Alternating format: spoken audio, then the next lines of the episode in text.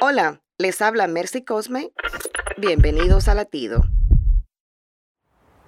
Vi una publicación donde estaba la foto de un pájaro descansando en una rama y el pie de página decía, el pájaro no tiene miedo de que la rama se caiga porque su fuerza está en sus alas. Esto me hizo reflexionar.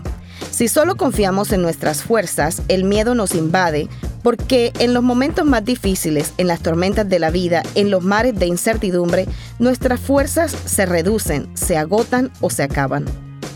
El apóstol Pablo decía, fortalezcanse en el Señor y en el poder de su fuerza. Y es que la fuerza de Dios se multiplica y se renueva cada día. En tus momentos de angustia, levanta el vuelo sin miedo, no confiando en tus propias fuerzas, sino en las fuerzas de Dios.